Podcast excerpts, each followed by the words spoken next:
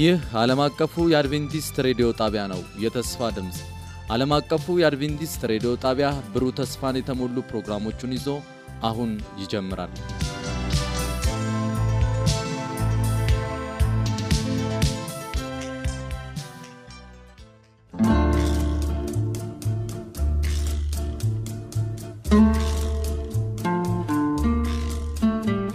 እንደምን ሰነበታችሁ ውድ አድማጮቻችን። ይህ ዓለም አቀፉ የአድቬንቲስት ሬዲዮ የአማርኛ ቋንቋ ስርጭታችን ነው። ውድ አድማጮቻችን የተለመደውን ሳምንታዊውን የመጽሐፍ ቅዱስ ጥናታችንን አሁን እንጀምራለን። አብረውን የሚያጠኑትን ወንድምና እህቴን ላስታውቃችሁና ወደ ጥናታችን እንገባለን። ወንድሜ ወንጌላዊ ቴድሮስ አበበ እንዲሁም ደግሞ እህቴ ትትና እንዲሁም ደግሞ የቴክኒክ ቁጥጥሩን የሚቆጣጠርልን ወንድማችን ራና ሲሆን አብሬያቸው መቆየ ወንድማችሁ ሙሉነህ እሆናለሁ። በሚኖረን ቆይታ የእግዚአብሔር መንፈስ አብሮ እንዲሆን አጭር ጸሎት እናድርግ። ቅዱስና መሐሪ ሁሉን ቻይ የሆንክ እግዚአብሔር አምላክ እናመሰግንሃለን። እግዚአብሔር አባት ሆይ ፈቃድ ሆኖ ዛሬ ሁላችንንም አንድ ላይ ተሰብስበን እንድንጸልይ አንድ ላይ ቃልህ እንድናነብ ዕድል ተሰጠህን ተመስገን። በምንሰማው በምናጠናው፣ በምንወያይበት ጊዜ ቅዱሱ መንፈስህ ክብርን እንዲወስድ እንለምንሃለን። አድማጮችን አንተ ባርክ፣ እኛንም በሕይወታችን ለዘላለሙ ሕይወት ምሪት የሆነን ዘንድ ትምህርትህን እንድታትምብን ዘንድ እንለምንሃለን። በናዝሬቱ በኢየሱስ ስም አሜን። ውድ አድማጮቻችን የዛሬው አስራ ሁለተኛው ሳምንታችን ነው። እንግዲህ በጣም የሚጣፍጥ የትምህርት መርሃ ግብር ነበረን። እንግዲህ ዛሬ የምናጠናው ዮሴፍ የግብፅ ልዑል በሚል ርዕስ ይሆናል። የመግቢያ ሀሳቡ የሚገኘው በዘፍጥረት 41 41 ላይ ከዚያም ፈርዖን ዮሴፍን በመላይቱ የግብፅ ምድር ላይ ኃላፊ አድርጌሃለሁ አለው። እንግዲህ አሁን ዮሴፍ በግብፅ መሪ ሆኖ ማንነቱን የማያውቁት ወንድሞቹ ፊት በሚቀርብበት ሰዓት ወንድሞቹ ይሰግዳሉ። ምዕራፍ 42 በምናይበት ሰዓት በዚህ ሳምንት ዮሴፍ ወንድሞቹ ከታናሽ ወንድማቸው ቢንያም ጋርም ተመልሰው እንዲመጡ ሲያስገድዳቸው በትህትና እሽታቸውን ያሳያሉ። ምዕራፍ 43 የቢንያም ደህንነት ጉዳይ ቢያሳስባቸውም ምዕራፍ 44 ላይ ያ እንደ ፈርዖን የተመለከቱት ሰው ግን እሱን ካላመጡ እንደማይሰጣቸው የራብን ችግራቸውን ማለፊያ የሆነውን ቀለብ እንደማይሰጣቸው ስለተረዱ አባታቸውን እስራኤልን ሲያስገድዱት እናያለን። ከዚህ እንግዲህ ሳምንቱን በእንደዚህ ሁኔታ ነው የምናጥነው። የዚህን ሳምንት ጥናታችንን ቀጥታ ወደ ወንድሜ ቴድሮስ ሊድ የዮሴፍ በምዕራፍ 41 ላይ ቅድም ካነሷቸው ሀሳብ አንጻር በዮሴፍ ስኬት ውስጥ የእግዚአብሔር ቦታ ምንድን ነው? የዮሴፍ ስኬት ውስጥ የእግዚአብሔር ቦታ ምንድን ነው? እንዲሁም ደግሞ እኛስ ሌሎች በእኛ ስኬት ውስጥ እግዚአብሔር እንዲያዩ ማድረግን ከዮሴፍ እንዴት እንማራለን? የዮሴፍ ታሪክ በጣም ትልቅ ትምህርት የሚሰጥ ክፍል ነው። እንግዲህ ዮሴፍ ባለፈው ጊዜ እንዳየ ነው በወይን ቤት ነበረ። አሁን ከወይን ቤት የመውጣት እድል ያገኘው ፈርዖን ህልም አይቶ ህልሙን እነዛ አስማተኞችና ጠንቋዮች ሟርተኞቹ መፍታት አቃታቸው። ስለዚህ ያ የጠጅ አሳላፊ ትዝ አለውና ዮሴፍ ወደ ንጉሱ ተጠራ እና ወደዚህ በመጣ ጊዜ ዮሴፍ ህልሙን በተነገረው ጊዜ ዮሴፍ ህልሙን መፍታት ብቻ ሳይሆን ከህልሙ ጋራ ከህልሙ ፍቺ ጋራ እንደገና በህልሙ ውስጥ የተገለጸውን የሰባት ዓመት የችግር ጊዜ እንዴት መወጣት እንደሚገባ ሁሉ ጨምሮ ኢኮኖሚካሊ ወይም የአገሩን ኢኮኖሚ እንዴት አድርጎ መቆጣጠር እንደሚቻል ለፈርዖን በጣም ግሩም በሆነ ጥበብ እና ማስተዋል እንደገለጸ እንመለከታለን። እና ፈርዖን በጣም ነው የተደመመው እና ለአገልጋዮቹ ወይም እዛ ለነበሩት ባለስልጣኖች እንዲህ አለ በቃ ከዚህ የበለጠ የእግዚአብሔር መንፈስ ያለበት ሰው ልናገኝ አንችልም። ስለዚህ ይህንን በማስተዳደርና ይህንን ችግር እንድንወጣ በማድረግ ኃላፊነት ሊወስድ የሚገባው ዮሴፍ እንደሆነ ፈርዖን ሲመሰክር እንሰማለን ማለት ነው እና ይህ በጣም የሚያስደንቅ ነው። እንግዲህ አንደኛ ህልሙን በመፍታት ረገድ ዮሴፍ እግዚአብሔር ረድቶታል። ሁለተኛ የችግሩን ዘመን እንዴት መወጣት እንደሚገባቸው ለመግለጽ ያንን ጥበብ እግዚአብሔር ለዮሴፍ በመግለጽ ረድቶታል። እንደገና በንጉሱ ፊት ንጉሱ እንኳን ዮሴፍ ምንም እንኳን ስለ እግዚአብሔር ስለ እስራኤል አምላክ ለፈርዖን የተናገረው አንዳች ነገር ባይኖርም ነገር ግን ከተገለጸው ጥበብና ማስተዋል የተነሳ ፈርዖን ራሱ ተደንቆ በእውነት ይህን የገለጸልህ እግዚአብሔር ነው የሰማይ አምላክ እግዚአብሔር ነው ብሎ ፈርዖን ራሱ ሲመሰክር እንመለከታለን ማለት ነው። እና ዮሴፍ ስራውን ውጤታማ አድርጎ የተባረከ ሆኖ እነዛን አመታቶች በድል አድራጊነት እንዲወጣ እግዚአብሔር ረድቶታል ማለት ነው። እና እንግዲህ ዮሴፍን ወደ ስልጣን ከመጣ በኋላ የእግዚአብሔር እጅ ከእሱ ጋር እንደሆነና እንደረዳው እናያለን። ይህንን ደግሞ ዮሴፍ መስክሯል። ልጆቹን በወለደ ጊዜ የመጀመሪያውን ልጅ ምናሴን በወለደ ጊዜ የመከራዬን ጊዜ ወደ ደስታ ለወጠልኝ ብሎ ምናሴ ብሎ ስም እንዳወጣለት እና መከራው መቀየሩን ሲያሳይ ሁለተኛ ደግሞ ያንን በዛ አገር ፍሬያማ በመሆኑ ምክንያት ሁለተኛው ልጅ ሲወልድ ኤፍሬም ወደ ፍሬያማነት መከራው ወደ ፍሬያማነት መለወጡን እግዚአብሔርን በማመስገን ስም ለልጆቹ ሲሰጥ እግዚአብሔርን በማመስገን ስም እንዳወጣ እንመለከታለን። እና ታሪኩን ስንመለከት ያስገርማል። የሚያስገርመው ነገር የበረከቱ የእግዚአብሔር አሰራር ከቁጥር በላይ ነበረ። እና ያ ስንዴውና ያ ምርቱ ከምድር አሸዋ በላይ በቃ ለመቆጠር ከሚቻል በላይ የተትረፈረፈ ነበረ እና ይሄ ከሰው ወይም ደግሞ ከምርታማነት ብቻ ሳይሆን የእግዚአብሔር በረከት ጭምር እንዳለበት ነው የምንመለከተውና እንግዲህ ዮሴፍ በገባበት ሁሉ በረከት እግዚአብሔር በረከትን ይዞ ከእሱ ጋር እንደሚገባ እናያለን። አሁንም በዚህ በተሰጠው ስልጣንም ደግሞ እግዚአብሔር ከእሱ ጋር መሆኑንና እጅግ በጣም እንደባረከው ነው የምንመለከተው እግዚአብሔር ስጥልኝ ወንድም ቴዲ። ትልቅ ሀሳብ አንስታል እውነት ነው። እግዚአብሔር ስኬቱን ሰጥቶታል። ከዛ ከባርነት አንስቶ የሀገሪቱ ሁለተኛው ሰው ሆኗል። እንግዲህ ይህ ሁለተኛ የሆነው ሰው ነው። አሁን ወንድሞቹን እንዲመጣ ምክንያቱም ወደ ስልጣኑም ያመጣው ያ ህልም ድርቅ እንደሚመጣ ሰባት ዓመት ድርቅ እንደሚመጣ ለፈርዖን እግዚአብሔር የገለጠበት ህልም ነው። አሁን ደግሞ ያ ረሃብ ወደ ከነአን ባሉት በያዕቆብ አገር ምክንያቱም ዓለም አቀፍ ረሃብ እንደሆነ ይታመናል እና በዛ ምክንያት ለመገናኘት እግዚአብሔር መንገድን እየጠረገላቸው እንደሆነ ይታያል። በዚህ አምላካዊነት ቸርነት የአምላካዊውን ቸርነት ባህሪ በተላበሰ ዳግም መገናኘት ውስጥ ምን አይነት መሰረታዊ ነገሮችን መማር እንችላለን እህቴት እሺ አመሰግናለሁ። እንግዲህ በዚህ የምንመለከተው ሀሳቡን ያቀረበው በዚህ በረሃብ ጊዜ ረሃቡ በአለም አቀፍ ደረጃ ስለነበረ ያዕቆብ ነው። ሄዳችሁ እስቲ ጥቂት እህል ሸምቱ በግብፅ ሀገር እህል እንዳለ ሰምቻለሁ ብሎ አስሩ ልጆች ጠርቶ እየላካቸው የምናየው እሱ ነው። እና ይሄ እንግዲህ ረሃብ ነው ሀሳቡን እንዲመጣ ያደረገው። ነገር ግን በዚህ ውስጥ የእግዚአብሔር ፈቃድ እንዳለበት የምናይበት ብዙ ምክንያቶች አሉን።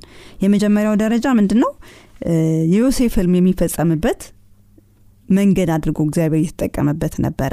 ምክንያቱም እንደምናስታውሰው በምዕራፍ 37 ላይ አስቀድሞ ይነግራቸው ነበር አለ ያየውን ህልም የእናንተ መከር ወደ ለእኔ ሲሰግድልኝ አየው ይላቸው ነበር እና በዛ በጣም አሹፈውበት ነበረ። እና በጣም የሚፈጸምበትንም እናያለን ብሎ ይጠባበቁ ነበርና ከዛም በኋላ የሆነውን ደግሞ ስናይ ሲሸጡትም ወደ ለመግደል መጀመሪያ አስበው ሲሸጡትም እስቲ ከህልሙ የሚሆነውን እናያለን ብለው ነበረ የተማማሉት ማለት ነው። እና ነገር ግን ምን ሆነ የሚለውን በምናይበት ጊዜ ቀደሞ እንደተጠቀሰው በምዕራፍ 42 ላይ በተለይ ሄደን ስናይ በዘፍጥረት ምዕራፍ 42 ላይ ምን ሆነ ዮሴፍ የሚለውን ያሳየናል። እንግዲህ በፊት ከነበረው ታሪክ ተያይዞ ቁጥር ስድስት ዮሴፍም በምድር ላይ ገዢ ነበረ እርሱም ለምድር ህዝብ ሁሉ ይሸጥ ነበር። ዮሴፍም ወንድሞች በመጡ ጊዜ በምድር ላይ በግንባራቸው ሰገዱ። ዮሴፍም ወንድሞቹን አይቶ አወቃቸው ተለወጠባቸውም ክፉ ቃልም ተናገራቸው ይላልና በዚህ ክፍል እንደምንመለከተው ልክ እንደ ማንኛውም ሰው እህል ለመግዛት ወንድሞቹ መጡ። ሲመጡ ያደረጉት ሌላው ሰው ሁሉ እየሰገደለት ነው ለዮሴፍ መጥቶ ጥያቄውን የሚያቀርበውና እነሱም ሳያስተውሉ ወንድማቸው መሆኑን መጥቶ ሰገዱለት ይላልና ያ አይፈጸምም ብለው ያሉት ህልም ያለ እነሱ ምንም በቃ ምንም የፈለጋቸውን ጥረት ቢያደርጉም እግዚአብሔር ብቻውን ያንን ህልም ፈጽሞት ለዮሴፍ መጥቶ ሲሰግዱ እንመለከታለን። እና አንዳንድ ጊዜ ሳናቀው የምንከላከላቸው የእግዚአብሔር ፈቃድን በጣም እንቅፋት ሆነን እንቆማለን እና ግን እኛ ስላለን ስላላለን ሳይሆን እግዚአብሔር ያቀደውን ያሰበውን ከማድረግ ወደኋላ ሚል አምላክ እንዳልሆነ በዮሴፍ ህይወት በህልሙ የፈጸመውን ማየት እንችላለን። በሁለተኛ ደረጃ ደግሞ ሌላው ምክንያት በዚህ ህይወት እነሱ ባደረጉት የምንመለከተው ሌላኛው ነገር ምንድን ነው የተነጋገሩት ነገር ነው። እንግዲህ መጡ አናገሩት እናንተ ምንድናችሁ ብሎ አላቸው። እናንተ የምድሩ ሰላዮች ናቸው በክፉ አናገራቸው ይላል። እና በክፉ ያናገራቸው ምን ሆኖ ነው? ሰላዮች ናችሁ ብሎ አላቸው። እና ስለዚህም ሶስት ቀን በግዞት ቤት አስቀመጣቸው ይላል። በቁጥር 17 ላይ በዚሁ ምዕራፍ በምናይበት ጊዜ። ከዛ ከግዞት ቤት ካወጣቸው በኋላ እንደገና እኔ እግዚአብሔር የምፈራ ሰው ነኝ ስለዚህ ለራባችሁ እህላችሁን ይዛችሁ ሂዱ። ነገር ግን በእናንተ ምትክ አንድ ሰው እዚህ ታሰርና ያላችሁኝ ስለ ታሪኩ ስለ ታሪካቸው ነግረውት ነበር። እኛ የአንድ አባት ልጆች ነን አስራ ሁለት ነን አንደኛው ጠፍተዋል አንዱ ግን ቤት አለ እያለ ነግረውት ነበር። እና እንግዲህ እውነተኛ ከሆናችሁ ሄዳችሁ ያላችሁኝን ወንድም ካላመጣችሁ እህል አትወስዱም ስለዚህ ያን እንድታደረጉ አንደኛው ልጅ እዚህ ታስሮ ይቆይና እናንተ ሄዱ እላችሁን ይዛችሁ አላቸው። እና በዛን ጊዜ ላይ ምን ተሰማቸው ይላል? የበፊቱን አስታወሱ። እንግዲህ ይሄ እግዚአብሔር የራሱ የፈጠረው አጋጣሚ እንደሆነ ማየት የምንችለው ቀጥታ እንዴት ከወንድማቸው ጋር አገናኙት የሚለውን ነገር ይሄ ከእግዚአብሔር የመጣ የበደለኝነት ስሜት እንደሆነ ማየት እንችላለን። እና ምን ብለው ተነጋገሩ ይላል? በዚሁ በምዕራፍ 42 ላይ ቁጥር 21 ላይ እርስ በርሳቸውም እንዲህ ተባባሉ ይላል። በእውነት ወንድማችንን በድለናል። እኛም በማማጠን ነፍሱ ስትጨነቅ አይተን አልሰማነውምና ስለዚህ ይህ መከራ መጣብን። ሮቤልም መልሶ እንዲህ አላቸው ብላቴናውን አትበድሉ ብያችሁ አልነበረምን? እኔንም አልሰማችሁኝም። ስለዚህ እነውሃውን ደግሞ ይፈላልገናል። እነርሱም ዮሴፍ ነገራቸውን እንደሚሰማባቸው አላወቁም በመካከላቸውም አስተርጓሚ ነበረና ይላል እና ይህንኑ በፊት ሲነጋገሩ የነበረውን ነገር መልሶ አሁንም በፊት ለክፋት ነበር ሲነጋገሩ የነበሩት። አሁን ግን ለጸጸት እርስ በርሳቸው ንስሐ እየገቡ ነው ይቅርታ እየጠየቁ ነው። እና ያ የተባባሉት ነገር ተመልሶ ሲመጣ እዚህ እንመለከታል ና በሁለቱም ውስጥ የምንመለከተው እግዚአብሔር ነገሮችን ራሱ የተቆጣጠረው እሱ እንደሆነ የምናይበትን ክፍሎች ነው የምናየው። አንደኛ ዮሴፍን ህልም እንዲፈጸም አደረገ። ሁለተኛ ደግሞ እነሱን ወደ ንስሐ እንዲመጡ ያደረጉት ክፋት ምን ያህል ታላቅ እንደሆነ እንዲገነዘቡ እድል እየሰጣቸው ነበር። እግዚአብሔር ይስጥልኝ እህቴ ትትና በጣም ጥሩ ሀሳቦችን አንስተሻል እግዚአብሔር እድል ሰጣቸው አይደል? ድጋሚ ያንን በደላቸውን መልሶ የሚጸጸቱበትን እድል ሰጣቸውና እግዚአብሔር ይመስገን እነሱም ተጠቀሙበት። ምክንያቱም እርስ በርሳቸው ማንም ባላስገድዳቸው ሁኔታ ውስጥ ሆነው ሲነጋገሩ ምናልባት ዮሴፍ መሆኑን ቢያውቁ ብለን እናስብ ነበር። እነሱ ግን ዮሴፍ እንደሆነ አላወቁም። ስለዚህ ዮሴፍ ደግሞ ያን ይሰማቸው ነበርና እውነተኛ የመጸጸትን ወደኋላ የመመለስን ምናልባትም በዛ ሁኔታ ውስጥ ሆነው ዮሴፍን ቢያገኙት እንዴት ሊክሱት እንደሚችሉም ሊያስቡ ይችሉ ነበር እና ያንን ሀሳብ የምናይበት ነው። እግዚአብሔር ደግሞ ይህን እድል ሰጠን። ምክንያቱም የይቅርታን መንፈስ ከሱ ስለተቀበለን። እንደውም ምን ይላል ሮሜ አምስት ሰባት ከሰባት እስከ 11 ያለውን ውድ አድማጮቻችን እኛ ገና ኃጢአተኞች ሳለን ክርስቶስ ስለ እኛ ሞቷልና እግዚአብሔር ለእኛ ያለውን የራሱን ፍቅር ያሳየናል ይላል። እና እኛም አሁን ስንረዳው ለሌሎች የበደልነውን በደል እኛም ይቅርታ በመስጠት የዚህን የእግዚአብሔርን ፍቅር ተካፋዮች እንድንሆን ያበረታታል የጥናት መጽሐፋችን። ቀጥታ ወደ ወንድሜ ቴድሮስ ልግባ። ቴዴ አሁን አንድ ሀሳብ እዚህ ጋር አንስተናል።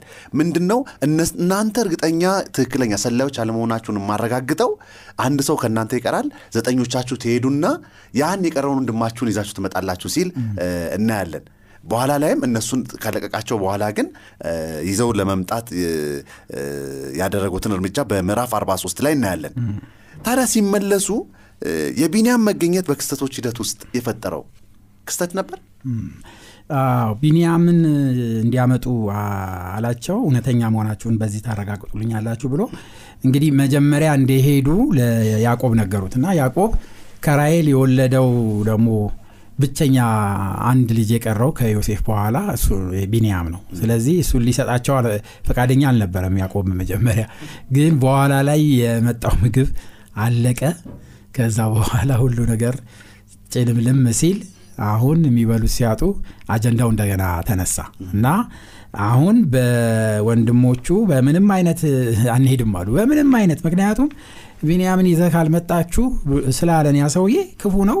ስለዚህ በምንም አይነት እሱ ፊት ቢንያምን ይዘን ካልሄድን በጭራሽ የሚል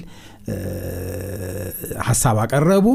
እና ከዮሴፍ ጋር ከፍተኛ ውይይት እንደተደረገበት እናያለን። እና ከያዕቆብ ጋር። ማለት ነው።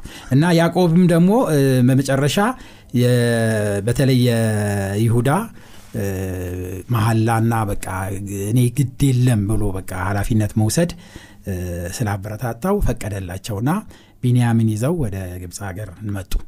እና ዮሴፍ ቢንያምን ባየ ጊዜ በጣም ራሱን መቆጣጠር ነበር ያቃተውና እና አሁን ክስተቶች ሁሉ ተለወጡ። የቢንያም መገኘት ከፍተኛ የሆነ ለውጥ ነው ያመጣው። በመጀመሪያ ደረጃ አለቃው ማለት ዮሴፍ እነሱ አቁትም ፈርዖን ይመስሏቸዋል። ወደ ቤቱ ወደ ራሱ በግል ቤት ግብዣ እዛ አደረገላቸውና ወደዛ ሁሉ ሲወስዳቸው በቃ ይሄ ሰውዬ ግዞት ሊያስገባን ነው ለዘላለም ባሪያ ሊያደረገን ነው እርምጃ ሊወስድብን ነው ብለው በጣም በፍርሃት ነበረ የነበረውና ግን እዛ ሲደርሱ ግብዣው የተለየ ነበረ።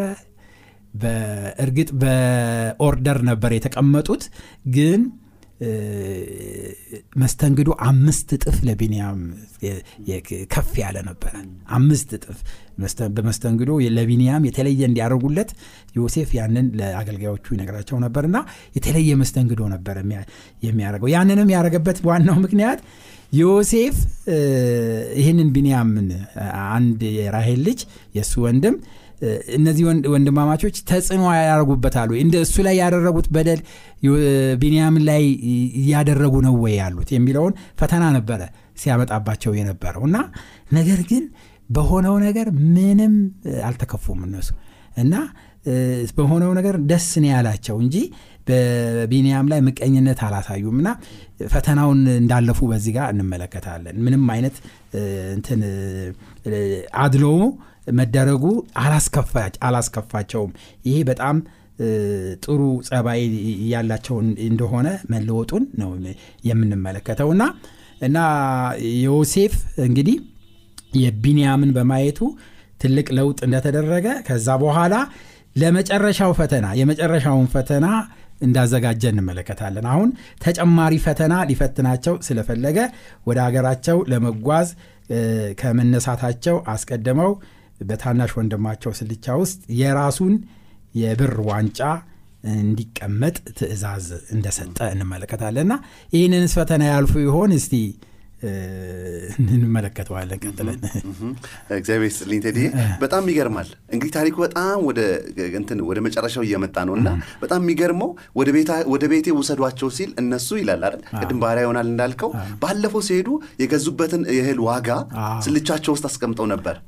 ስለዚህ በውስጣቸው ያሰቡት ምንድን ነው ባለፈው ሰርቀን ሄድን መስሏቸው ነው ብለው ሲናዘዙ እንሰማለን። ለዛ ይዟቸው ለሚሄደው እኛ ይኸው በታማኝነት አመጠን የለም። ምን አደረግን? ፍርሃት ላይ ነበሩ ነገር ግን እንዳልከው ጭራሽ ግብዣ ተዘጋጅቶላቸው በእድሜያቸው ልጅ ተቀምጠው መውደዳቸውን የበለጠ ሲፈትን ነው የምናየው። እንግዲህ ያንን ተምረዋል። የቀረበላቸውን ፈተና አንድ አልፈዋል። አሁን እንግዲህ ሁለተኛው ፈተና ምንድን ነው እንዳልከው ዋንጫው ተቀምጦላቸዋል። እቴትትና ዋንጫው ተቀምጦላቸው ፈተናውን እንዴት አለፉት? በዛስ ውስጥ የወንድሞቹ መለወጥ እንደው በደንብ የታየበት ክስተት አለ። ያ ክስተት ምንድን ነበር በዚህ ክፍል የምንመለከተው እንግዲህ መጀመሪያው ዮሴፍ ፍጹም የግብፅ ሰው ሆኖ ነው የጠበቃቸውና እንዲያምኑም የፈለገው ሌላ ሰው እንዳልሆነ በትክክል የግብፅ ሰው መሆኑን ነው የተመለከተው እና ባደረገላቸው ግብዣ እንግዲህ ቢንያምን በማየቱ ነው ያንን ግብዣ ያደረገላቸው እና እሱን እንደ ክብር ሰው በቃ ምንድነው የክብር እንግዳ አድርጎ ነው የቆጠረው እና እሱ ከነበረው አቀማመጥ ለዮሴፍ ላለው ለዮሴፍ አካባቢ ይቀርብ የነበረው ቢንያም ነበር። እና እና በደረሰባቸው ጊዜ ምንድን ያላቸው? ሄደው በቃ እቃቸው ተጫነ። ልክ በፊት አዞት እንደነበረው ባሪያውን አዘዘና በእያንዳንዳቸው ላይ ምግባቸው እንዲጫን ተደረገ። ከዛ በትንሹ ላይ የተለየ ነገር እንዲያደርግ ከብሩም በተጨማሪ ተጨማሪ ዋንጫው እንዲቀለ አብሮ እንዲታሰር አደረገና ከዛ ጥቂት እንደሄዱ ተከትሏቸው ያንን ጥያቄ እንዲጠይቃቸው አደረገና የመለሱት መልስ አንደኛ ምንድነው? ሁሉን ነገር ሚስጥር እንደሚያውቅ ያንን ሲያደርጉ ራሱ ያወቀባቸው እንደሆነ አድርጎ ነው ራሱን ያቀረበው። ምክንያቱም ብዙ ጊዜ በእንደዚህ በትልልቅ ቦታ የሚቀመጡ የግብፅ ሰዎች ልክ እንደ ካህን አድርገው ራሳቸውን ይቆጥራሉና ሚስጥር የሚያውቁ አድርገው ራሳቸው ይቆጥራሉና ያንን አይነት እንዳለው አድርጎ ነው ዮሴፍ ራሱን ያቀረበው እና ከዛ ያቀረበላቸው ነገር ምንድን ነው ይህን እንዴት ሰርቃችሁ ትሄዳላችሁ ብሎ ሲላቸው እንዴት ጌታ ይዘን የሄድነውም ገንዘብ መልሰን አምጥተናል እንዴት እንደዚህ ትናገራለህ? ብለው አሉታይ በቃ አንዳቸው እንግዲህ ያንን ያደረገ ይሙት የሚል ሀሳብ አመጣ። ከዛ በኋላ የመለሱት መልስ ነው እንግዲህ የሚያሳየን መለወጣቸውን የሚነግረን አንደኛው ነገር በዛ የተናገሩት ነው። ምን ይላል? ቁጥር ስምንት ላይ እነሆ በአይበታችን አፍ ያገኘነውን ብር ይዘን ከከናን አገር ወደ አንተ ተመልሰናል። ከጌታዬ ቤት ወርቅ ወይስ ብር? እንዴት እንሰርቃለን? ከባሪያዎች ጽዋው የተገኘበት እርሱ ይሙት እኛም ደግሞ ለጌታችን ባሪያዎች እንሆን አሉና በጣም ምንም እንዳላደረጉ እርግጠኞች ነበሩ። ማንም ሰው ሊሰርቅ አይችልም ብለው እንዳሰቡ። እሱ ግን ምን አለ? አይ የተገኘበት ሰው ይሙት ወይም ባሪያ ይሆናል እሱ ብሎ መለሰላቸው እና በኋላ በፍተሻ ተገኘ ማለን የተገኘው ቢንያም ላይ እና ይህም ባሉ ጊዜ በጣም እንደደነገጡ ከዛ ምን አሉ? ቁጥር 14 ላይ ይሁዳ ከወንድሞቹ ጋር ወደ ዮሴፍ ገባ። እሱም ገና ከዚያ ነበረ በፊቱም በምድር ላይ ወደቀ። ዮሴፍም ታውቁምን? አላቸው ይላል። እዚህ ጋር እንግዲህ ያደረጉትን ነገር ራሱ አስቀድሞ እንዳወቀና በማወቁ የተነሳ እንደላከባቸው አድርጎ ነው ራሱን ያቀረበውና ለጌታዬ ምን እንመልሳለን? ምንስ እንናገራለን? ወይስ በምን እንነጻለን እግዚአብሔር የባሪያዎችን ኃጢአት ገለጠ። እነሆ እኛም ጽዋው ከእርሱ ጋር ዘንድ የተገኘበትም ደግሞ ለጌታዬ ባሪያዎች ነን። እርሱም አላቸው ይህን አደርግ ዘንድ አይሆንልኝም የተገኘበት ሰው እርሱ ግን ባሪያ ይሁነኝ ብሎ መልስ ሰጣቸውና እዚህ ጋር መጀመሪያ ሁላቸውም ከቢኒያም ጋር ቢኒያም እዚህ ከሚታሰር እኛ ሁላችንም ምስር ሆነን እዚህ ብንቀር ይሻላል ወደሚል ውሳኔ ሁሉም መወሰናቸውን እናያለን እና አስቀድሞ ለመምጣትም ራሱ ውሳኔ ያደረገው መጀመሪያ ሮቤል ጥያቄ አቅርቦ ነበረ። እኔ ይዤው ሄጄ እኔ ተያዥ ሆኜ መልሰዋለሁ ብሎ ነበር ቃል የገባው። በኋላ ግን ይሁዳ በተናገረ ጊዜ ነበረ ያዕቆብ አምኖ ልጃቸውን ልጁን ቢንያምን መላክ የቻለው እና ይህንን ያደረገውን አባቱ ማለት ሽማግሌ እንደሆነ ልቡ በልጁ ልብ የታሰረ እንደሆነ እና እሱ በማይኖርበት ጊዜ አይቶ ይሞታል የሚለውን ሀሳብ አቀረበለት እና ይህን ሲናገር እንግዲህ የሆነውን ነገር ነው ማየት የምንችለው። ከዛ ምን አለ? ቁጥር 18 ይሁዳም ወደ እርሱ ቀረበ እንዲህ አለ ጌታዬ ሆይ እኔ ባሪያ ለጌታዬ ጆሮ እንድናገር እለምናለሁ ብሎ ተናገርና የአባቱን ታሪክ ተናገረ። ቁጥር 33 ላይ ምናል ስለዚህ እኔ ባሪያ በጌታዬ ዘንድ ባሪያ ሆኜ በብላቴናው ፈንታ ልቀመጥ ብላቴናውና ወንድሞቹ ከወንድሞቹ ጋር ይውጣ አለ።